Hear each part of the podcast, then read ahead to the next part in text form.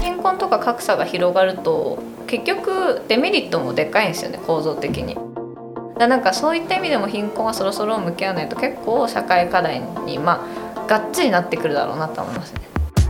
こんにちは、りょかちです。今日もマイベストブックスではゲストのストーリーとともに一冊の本を紹介します。今回の一冊は年収100万円で生きる。年収100万円で東京で生きる人たちをルポ的に描いたこの作品は日本が抱える貧困の問題を取り上げています。ゲストは女性の生理にまつわるサービス開発や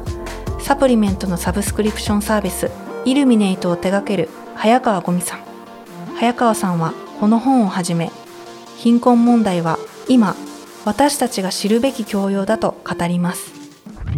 My Best Books My Best Booksマイベストブックス。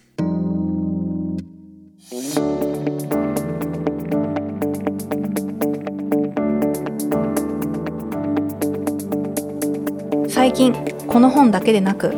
複数の貧困問題の本を読んでいるという早川さん。それらの本を手に取るきっかけは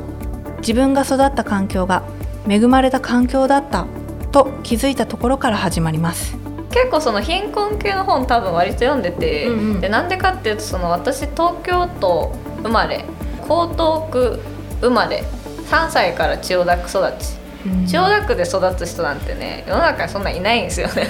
千代田区内だと私は普通の家庭だと思ってたんですよ。むしろ中の下くらい思ってたんですけど。いや冷静にその偏りがすごかったなと思って。それこそその奨学金は取ってないしでもそれでも大学行ってるから多分めちゃくちゃレアだしある意味その恵まれてるんですよね。自らが偏った視点しか持っていないことに気づいた早川さん。一人の起業家として世の中を変えていく人たちが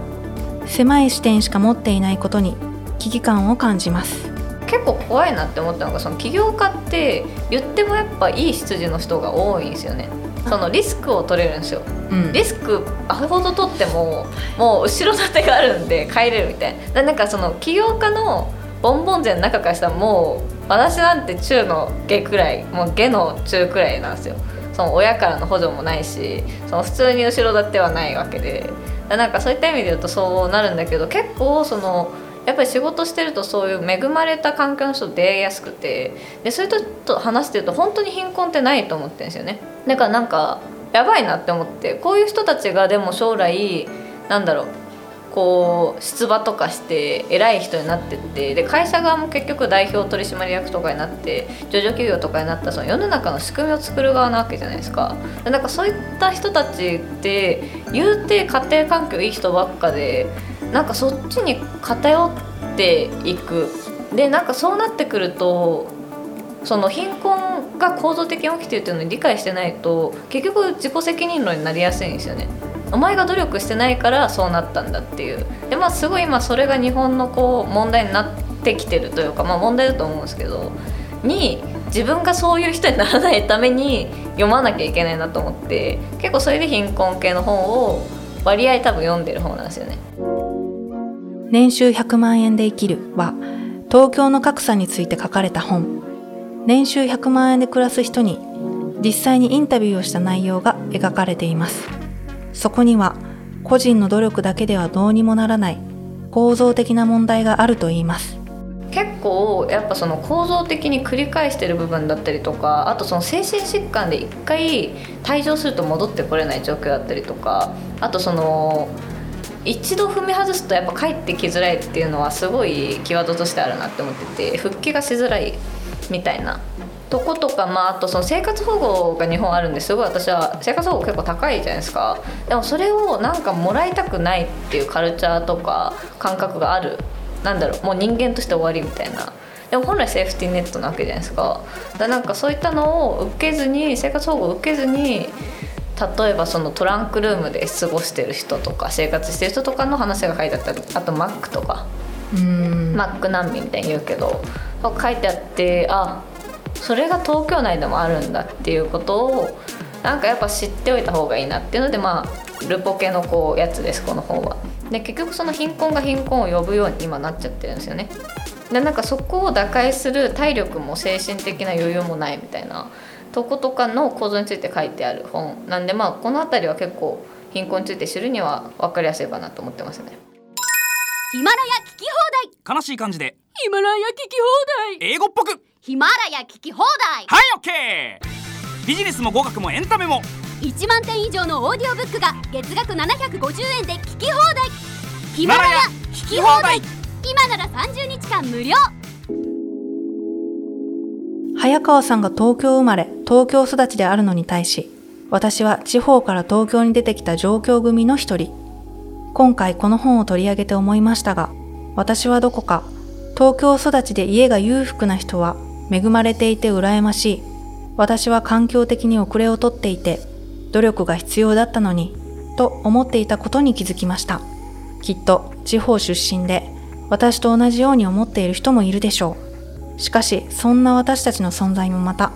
貧困問題の抱える問題の一つであることがわかります。しかもなんか怖いのがその出自自体が、えっと、恵まれてなかったとしても運が良くて上がってこれた人とかが自分の力で上がってこれたっていう自信を持ってしまうパターンも結構怖いなと思ってて、でなんかそれかもしくはその自分は恵まれてないけど努力してきたって思ってる恵まれてる人みたいなのもまあ結構怖いなって思ってるんですよ。で何かっていうとその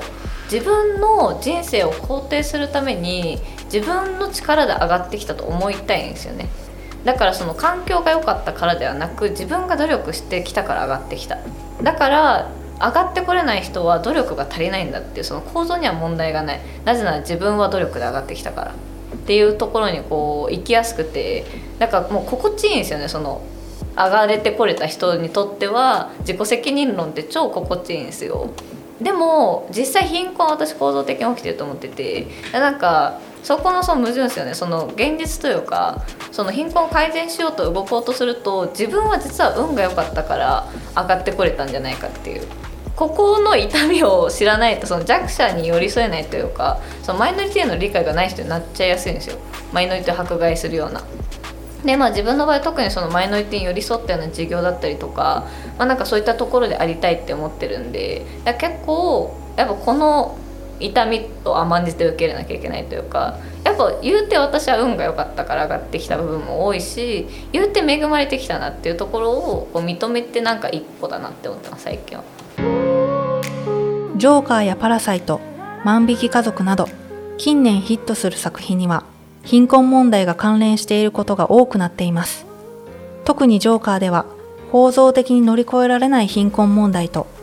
孤独によって生み出された無敵の人が題材とも言われました。それはきっと世界全体として、貧困や格差といった問題が暮らしに無視できない暗い影を落としているからなのでしょう。でなんか結局その貧困とか格差が広がるとそのデメリットもでかいんですよね構造的に。なんでかっていうと分かりやすく言えばその無敵の人が増えちゃうわけですよ。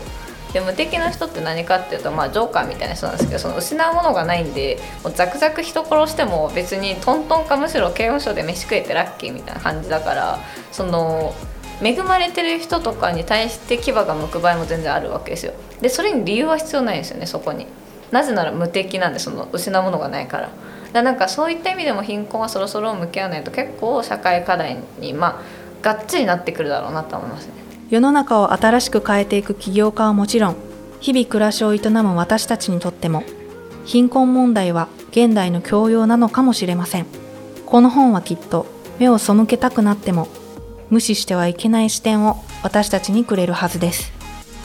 今回はフィーストやイルミネートなど様々なヒット商品を作り続ける起業家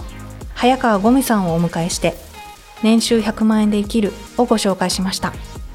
お相手はりょかちでした。